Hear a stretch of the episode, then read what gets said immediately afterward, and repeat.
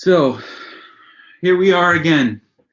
Um, we're going to be looking at the book of Philippians. Um, but I encouraged you last week. I invited everybody last week to um, to read through um, the book of Philippians um, and to uh, maybe jot down some questions or, or thoughts or ideas and send some things. And I had several people send me uh, some some questions uh, about about the book. Um, so and I want to address I want to address one of them in specific um, as we're we were talking about this. But I want to I want to also show you something. So I'm gonna I'm gonna share the screen for a second.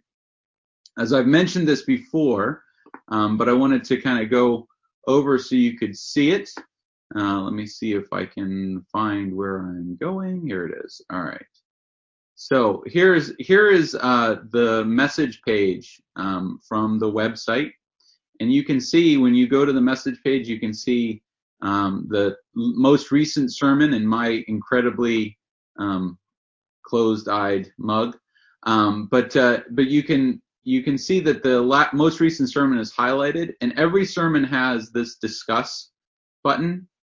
And when you click on that discuss button, um, there's often uh, questions that I've kind of thrown out and, and asked about that, and then some of the background depending because this was the first sermon in a series. I put some background in there, so there's quite a bit of information there. Um, some of the things that I brought up, some of the historical things that I brought up, um, and uh, and then a reconstruction of the ancient city, which gives you uh, kind of idea. And I mentioned particularly this last week. I mentioned the structure of an ancient epistle, um, and so I put that in there so you could see this is how most of the time these epistles were written um, and uh, and the uh, the names for them and what they represent and all that stuff. Um, and then I had a couple of questions for discussion. Um, and I'm trying to trying to do that every week uh, so that we have uh, we have uh, um, um, and uh, kind of something that we can be discussing and we can be rolling over. But one of the things that came up in the email was the definition of the words grace and, and peace in verse 2. And I think that was a great question because um, as somebody who spends, I spend my life studying this stuff, I tend to assume people have the same definitions of words that I do. Um, and this is just this is true of anybody in a, a, vocation. I mean, how many times you sat in the doctor's office and the doctor used a word that to him is common parlance, and you have no idea what he's talking about, you know? And you and so um, and these are words that grace is a word that is used uh, a lot. You know, I mean, we use it, uh, right? Well, let's say grace, right? Or, or um, oh, you know, he was so graceful, talking about a, a you know, a, an ice skater or a gymnast. Oh, so graceful, you know. So what does what did biblically what does the word grace what does the word peace mean and I and I'm going to put these up with the sermon um, but uh, I think I think that Paul who was a Torah observant Jew um, and very, very versed in very, very versed in the Old Testament, the Hebrew Scriptures. When he uses things like this, grace and peace, he actually means something more than the Greek word that we read. So, so often you'll hear a Bible teacher they'll say, "Well, this is this is the word grace, and it means this in Greek." Well, remember that Greek is not Paul's first language. Um, so Greek is his technical language, and he's very good at it but his heart language will always be a Semitic language, Hebrew, Aramaic. When Paul uses grace, and I could be wrong, and he'll probably correct me, but I think when Paul uses uh, grace um, in the New Testament, he is he is using he's translating the Hebrew word hesed. Um, and the great definition of hesed is when he who has everything gives me, uh, he who he who owes me nothing gives me everything. And that is really the definition of grace. Grace is that God, who has everything and owes me nothing, gives me everything that I need. And so every blessing in our lives is grace. You know, God providing for us something that, that we don't deserve, um, but He provides for us. Um, and so, and, and the, again, the Hebrew word is chesed, um, it's it's appears in the Old Testament quite a bit, um, usually translated as loving kindness, but it's also tra- translated as mercy. It's got a, nobody really knows we don't really have a word in English to translate it perfectly. And then the, the word peace, when, when Paul says um, in verse 2, grace to you and peace from God our Father. Again, the Greek word for peace, it's, it's irony uh, or irene, um, but he's not talking Greek peace. He's talking Hebrew peace. He's talking Jewish peace. And in, in the Hebrew Bible, in Hebrew, the word peace is shalom. Um, and it's the second half of the word Jerusalem. Jerusalem means um, the last part of it is peace. And um, people talk about peace. They say, well, it's the absence of conflict. Peace is comfort. Peace is a feeling. Peace is, you know, are you at peace with something? Um, but scripturally, what we find peace really means is it is the state of comfort that we receive from knowing we are in the will of God. So we can be in conflict and still be at peace you you can be in the midst of the storm and still be at peace. And and Jesus even he uses a moment, he uses nature as a as a, a, a teaching tool at one point when he's sleeping in the boat and there's a, a storm raging on the Sea of Galilee, and the disciples are in a frenzy and they wake him up and he stands up and Jesus says, Jesus says peace. He says shalom. He calls the world to peace, not because not because um, you know it was out of his control, but rather that the disciples need to know that if you're in a storm, what better place than to be than to be in the boat with Jesus, you know? And and he need they needed to know he was their Prince of Peace. So grace, when he from whom I deserve nothing gives me everything and peace, the the state of comfort in the will of God. And so when Paul greets the church and says, Grace to you and peace. He is not granting them something, he is making a statement of reality for them to be reminded of. It's a memorial statement. It's a it's a statement of this is something you already know. You have grace and peace. And um and we uh as as believers we live um we live in the intersection of God's righteousness and his mercy.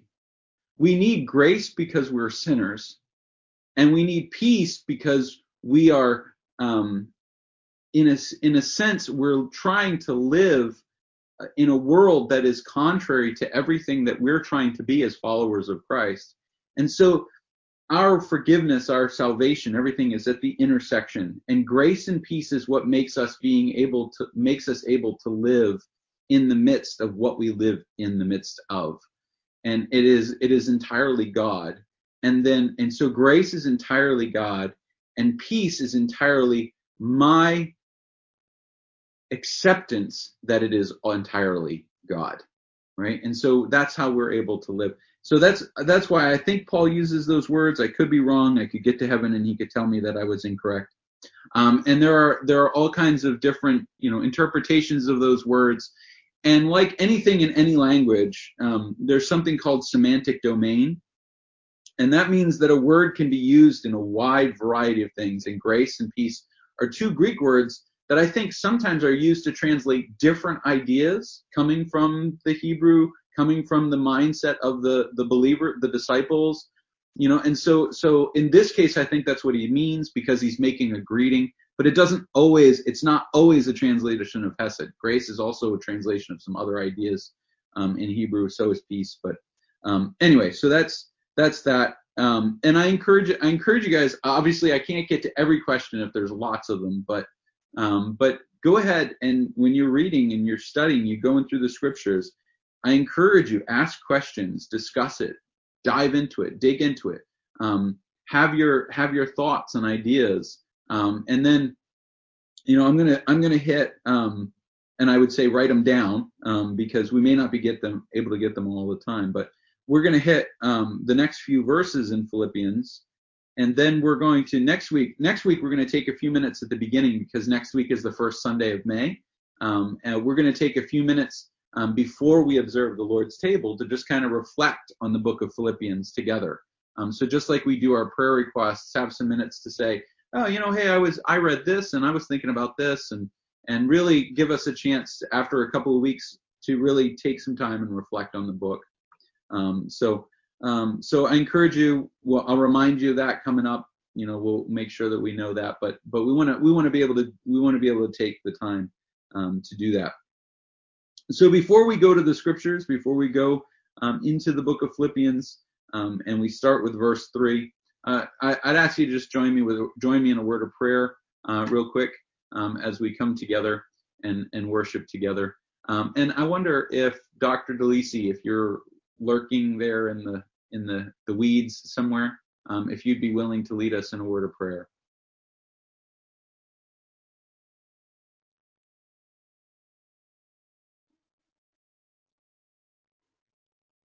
On just a second, Doc, you're muted. I'll get you.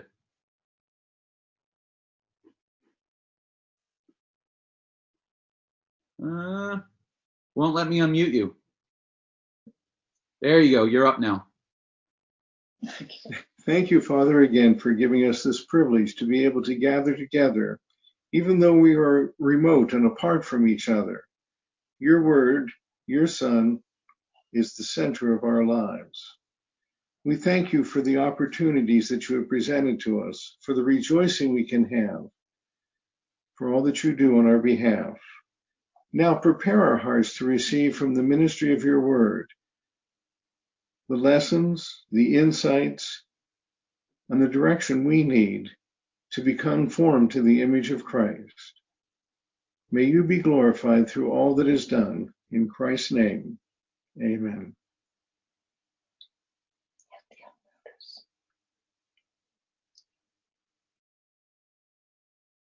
All right, so let's let's take a look at Philippians chapter 1 and verse 3. So this is the beginning of uh, Paul's introduction.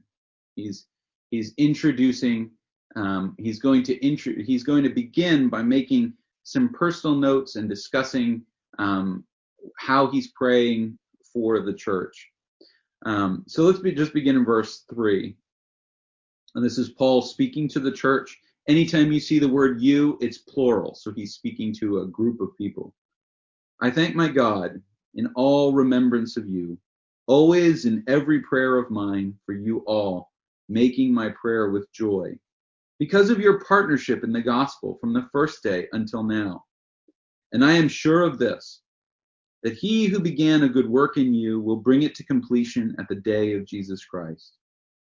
It is right for me to feel this way about you all, because I hold you in my heart, for you are all partakers with me of grace, both in my imprisonment and in the defense and confirmation of the gospel. For God is my witness, how I yearn for you all with the affection of Christ Jesus. So this is Paul, um, verses verses three to eight are Paul talking about how he's praying, and verses nine through eleven will be what he is praying. And I think that he's very intentional. Paul is very intentional um, in his act of thankfulness. And I want to give you a, a, a quick, easy definition of what it means to be thankful. Because to be thankful, we always talk about, you know, oh, give thanks and be thankful, and we tell our kids to be grateful. Um, thankfulness is active gratitude it's not just oh you know thank you god for all that i have. It's it's thanks that moves me to do um, to act to feel to believe. Um, you know when jesus tells the parable of the publican and the the the tax collector and the pharisee praying in the temple the pharisee prays a prayer of thanks. Now he thanks god. He says god thank you that i am not like everybody else I'm so thank you for making me better than everybody else. That's not true thankfulness. Because true thankfulness isn't, gee, God, you, you've been so great to me. True thankfulness is seeing what God has provided and then doing what God has called us to do with the things that we've been provided.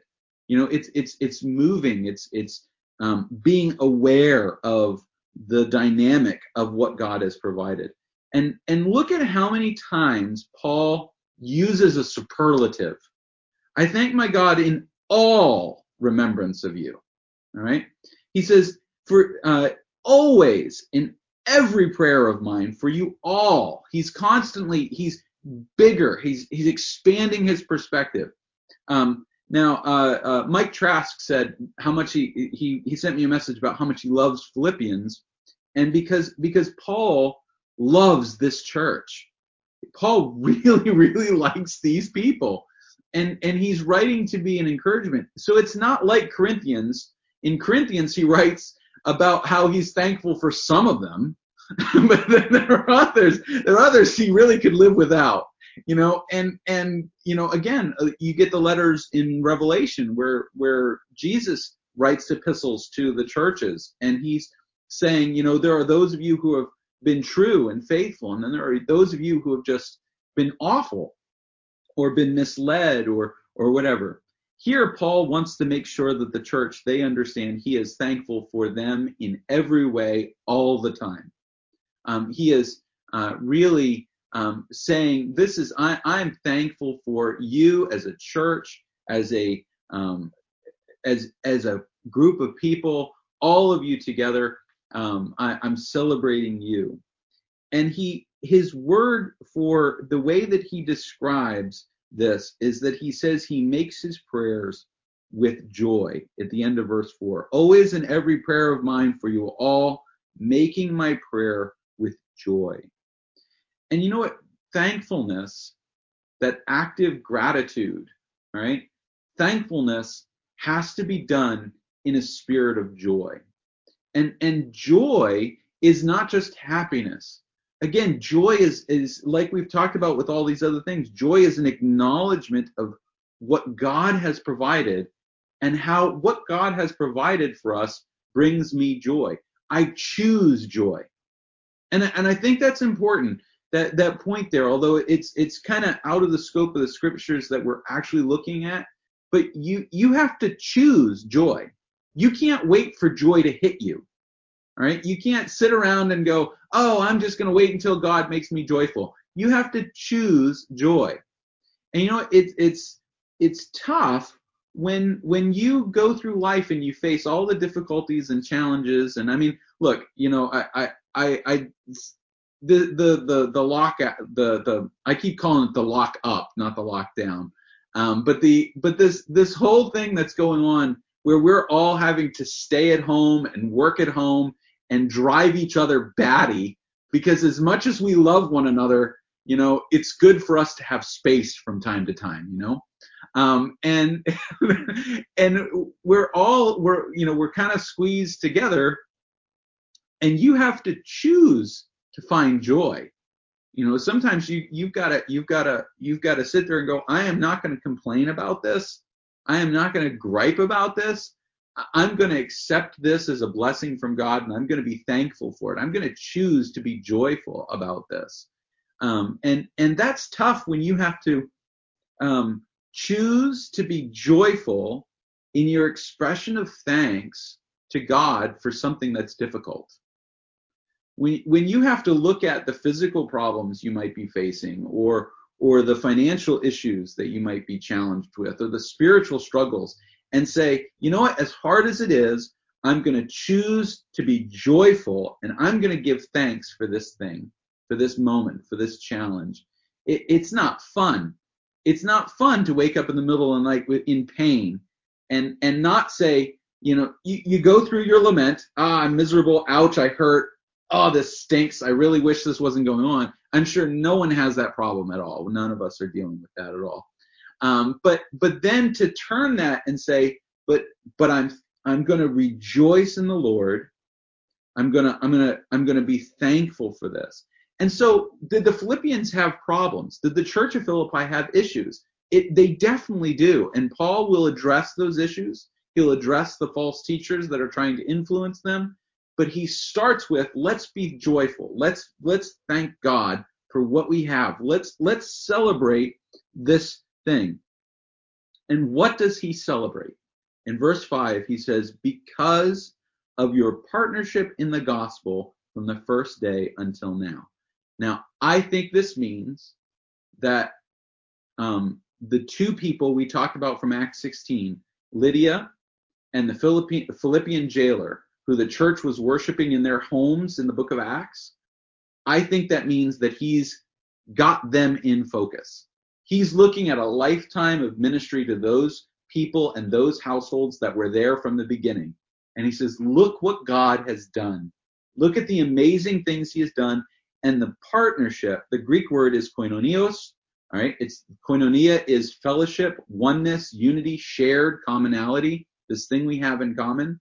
He says we are partners. We are, we are in communion in the gospel from the first day to the last.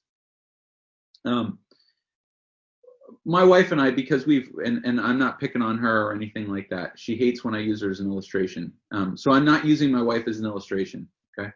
Um, but, uh, when we first started dating, we've been we, we've been, we've been together. We were, we were doing the math and we, we've been dating for, for 24 years. We, we started dating in 1997. So we started dating 1996. Um, and, uh, and then we, we got, you know, we went steady or what I don't know what it was. We were we were in a Bible college, things were nuts. Anyway, we got we got engaged and then we got married and and all those things.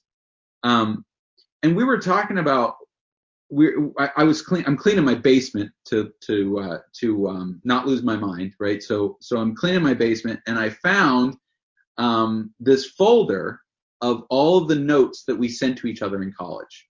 So they were in with my school notes, you know, my school books and everything. And um, they weren't lost; they were filed. Um, but they but they were they were in with all of my all that stuff, and you know, open those up, and and as as young people, I mean, she was 18 when we started dating. I was I was 20, and um and one of the things that that I recall, and it's such a joy for me to go back, that that one of the things we just decided very early on, and not that we've done this perfectly, but we just decided that what we would do is that we our our unity, our fellowship, our friendship, and our dating relationship and our marriage would begin by us giving everything to Christ, giving all of our love to Him, and then allowing Him to love the other person through us.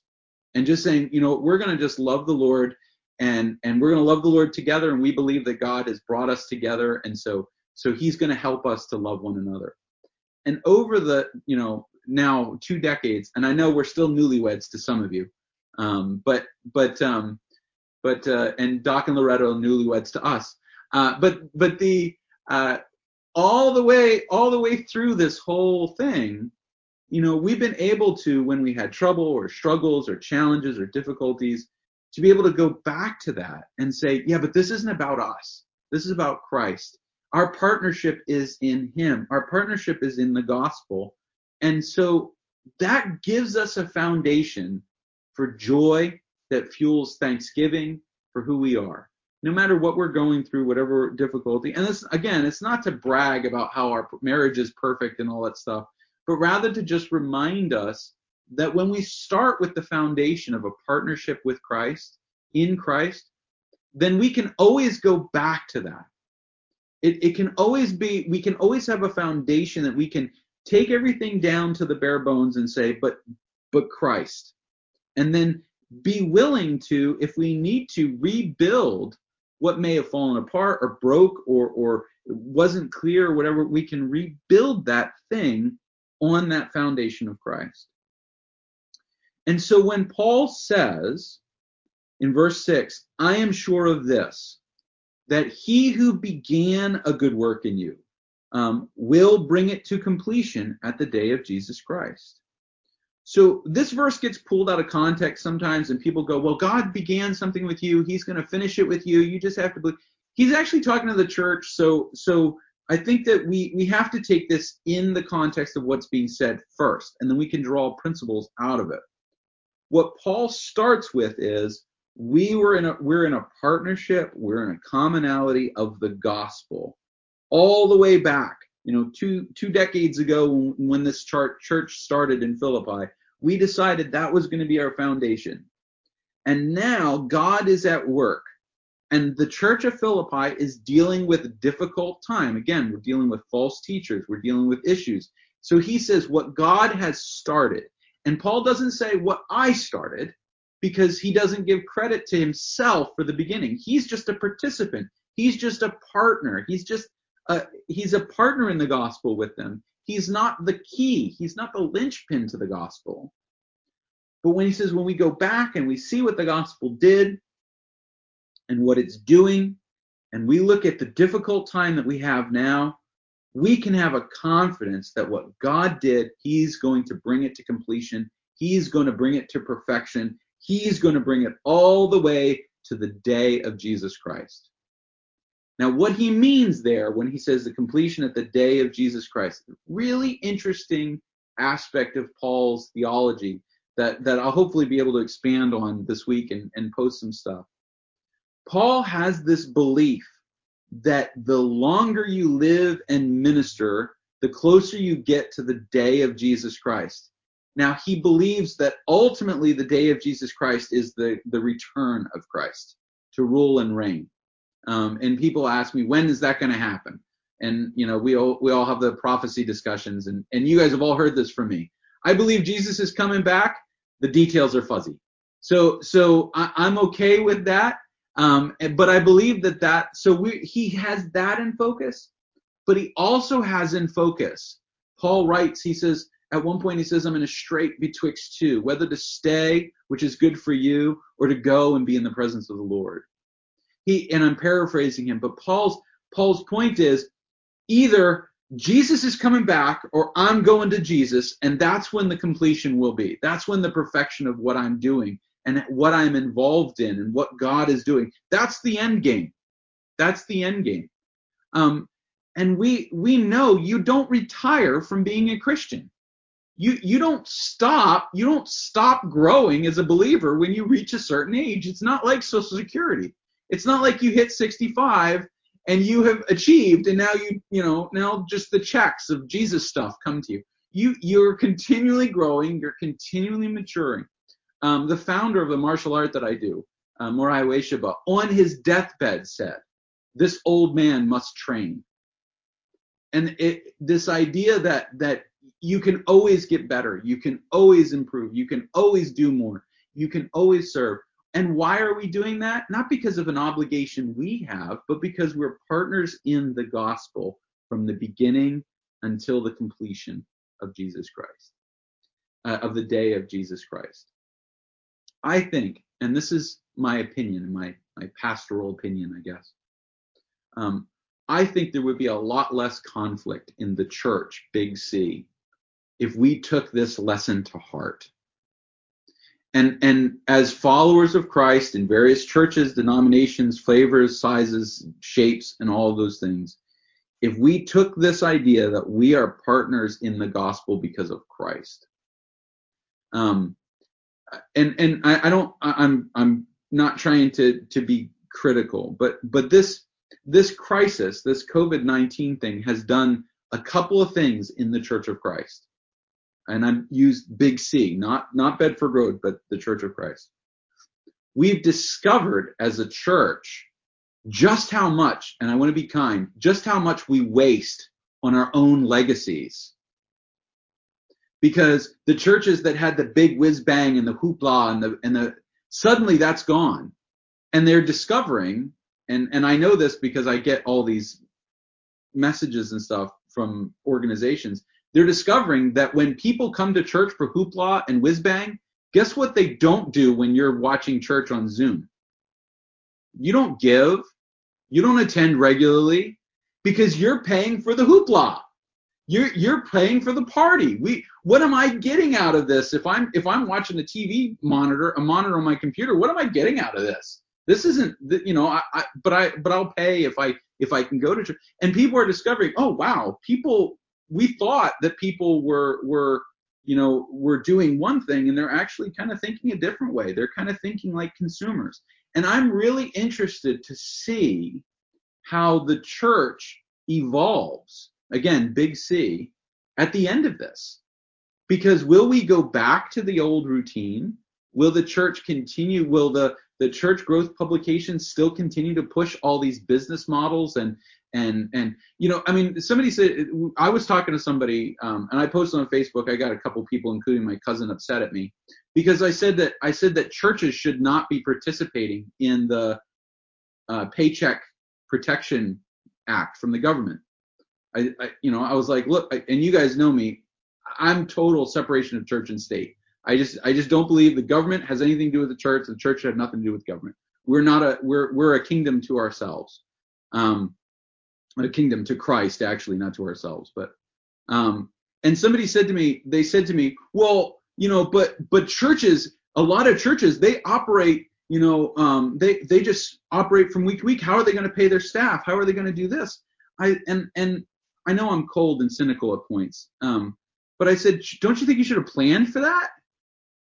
Isn't it isn't it just as biblical to plan and budget and be wise stewards of what God trust entrusts you, you know, do we need to spend all the money that we spend? And I think it's going to be a really interesting transition. Again, we, the Big C Church, not Bedford Road. Um, it's going to be a really interesting look at the church as we have to recover from this. And there are a lot of churches, a lot of congregations in the world that literally can't operate. They spend every cent that comes in on things and stuff and staff and and and they run debt. They run debt margins on the idea of cash flow. Those of you that are in business, you know what cash flow is. Money comes in, money goes out. And they operate on the idea of, well, there'll always be more money. There'll always be more money coming in. So we spend money anticipating that that money will come in. And you got to ask yourself whether that's biblical, but we won't get into that debate. Um, but what Paul says and the argument that Paul makes is really, if we're going to deal with issues in the church, if we're going to deal with a, a worldwide plague, if we're going to deal with this, what is the foundation of who we are as a church? And he digs it down. He says, We are partners in the gospel from the beginning to the completion of Christ. And so, whatever God is doing, we can go back to him and we can trust in him. Did we know, uh, and the elders will tell you we did not know, that we were going to get hit with um, two months plus of doing church on on Zoom, all right, of people not being in the building. And guys, this building is so empty. like, it's so empty, and and I find myself. Uh, we had the security cameras installed, and I'll actually pull the app up on my phone just to see if a car pulled in. You know, but like, I just, I'm just, I'm like, did anybody show up? Um, and Tom, Tom Hathcote needed a place to work on Friday just to, to work from home. And I said, well, work downstairs just to have another human being in the room, in the building to yell to, you know, hey, how you doing? You want lunch? You know, kind of, it was just like, just to, just to have something going on that wasn't being in my house or taking my dog for a walk. You know, it was, it's, it's going to be great to be back together. Did we know this was going to happen? No, but the elders will tell you we sat and I constantly said we have to have a reserve. We have to have a cash reserve. We have to. What happens if everything falls apart? Because you know this if the the the the COVID thing breaks tomorrow, right? If suddenly there's a miraculous cure and everybody they just spray from helicopters and vaccinate us all, right? Even if that happens, there are what 20 30 40 million unemployed people in the country now? The the the the medical the medical profession has been destroyed by by by this. I mean it's going to take a long time for them to recover. I mean you know retail we're going to see all kinds of major retail uh, outlets that that are we're barely holding on to the thread are going to be gone they're going to be unemployed people everywhere and it's going to affect us as a church for a long time and so we as a church, we had, we planned not for this, but we planned for something. Why? Because we want to be together as partners in the gospel from now until the completion of Jesus Christ. Now, let me just throw this out. That is in no way, shape, or form a plea for money. just in case anybody's worried about it. You guys have been unbelievable during this. Um, you can look at the email and see we have met our budget we have we have another surplus. We're going to be able to put money into the building fund.